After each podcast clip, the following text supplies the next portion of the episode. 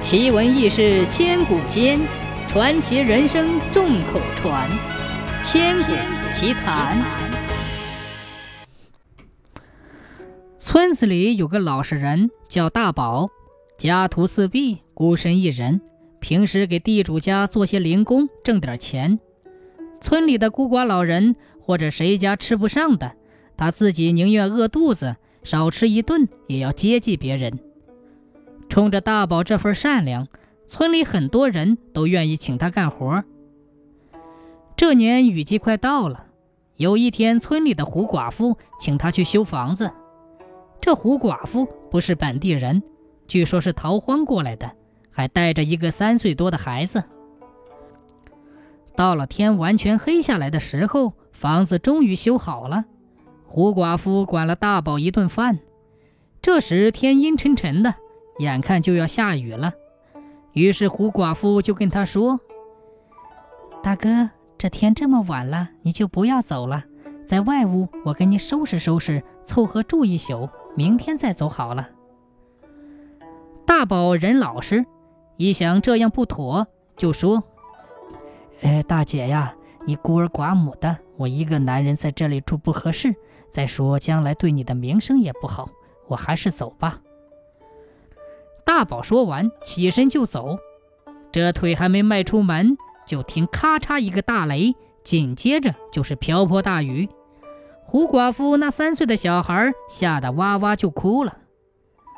大宝觉得这母子俩太可怜了，转回身抱起小孩说：“来来，孩子别怕，让大伯抱着你，不就是打个雷吗？”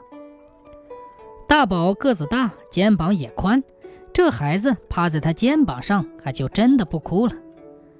可是这会儿天上这雷很奇怪，奔着这房子就是一个劲儿的劈。大宝在那里纳闷，这雷怎么就往一个地方劈呢？幸好我没走，要不然走到半路上，非被这雷劈死不可。终于熬到了早上快天亮的时候，这雷雨也终于停了。大宝对胡寡妇说：“大姐啊，给您修的这房子也没漏，现在孩子也不哭了，你看是不是把工钱给我结了，我好回去，天亮了叫别人看见也不好。”胡寡妇说：“行，大哥，你修这房子要多少钱呢？”“哎，你们母子俩这日子过得也不容易，给五个大子儿就行了，反正也不是什么特别累的活儿。”大宝心里觉得要五个大子儿都不好意思。“大哥呀，你也别说五个大子儿六个了，我给你多少你就收多少，行不行？”胡寡妇说完，回屋里抱出一个罐子来，打开后大宝往里一看，原来里面是十个大金元宝。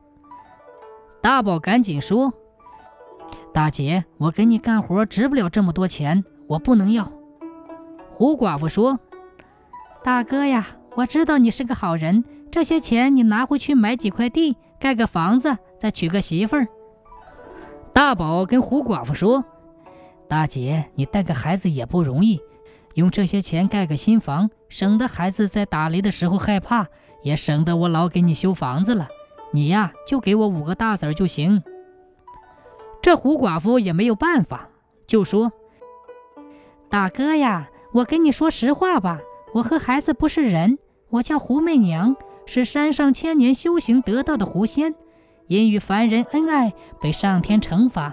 虽然丈夫死得早，但是这孩子要渡雷劫这关。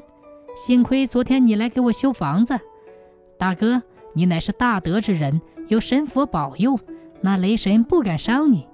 我和孩子也是被你给救了，这也是天意，我没什么东西好报答的。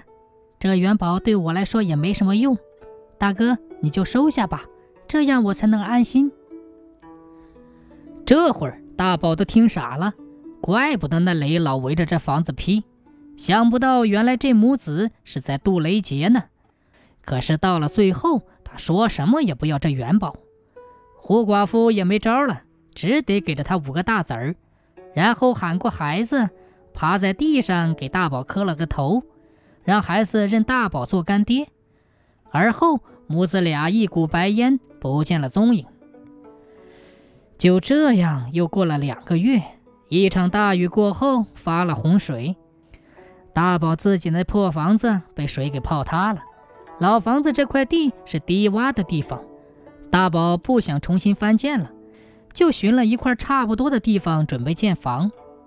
就在他平整地的时候，三镐子下去就听见哗啦一声，大宝一看，正是胡寡妇给他那装元宝的罐子。大宝抱着罐子想了半天，看来胡寡妇确实非要送我东西呀、啊，看样子这财也是应该我得的。从此以后，大宝拿着十个金元宝置办了家产，娶妻生子，过上了好日子。毕竟是穷苦人出身，他知道底层百姓的艰辛，虽然自己有钱了，依然像以前一样施舍给穷苦人米粮，从不干为富不仁的事。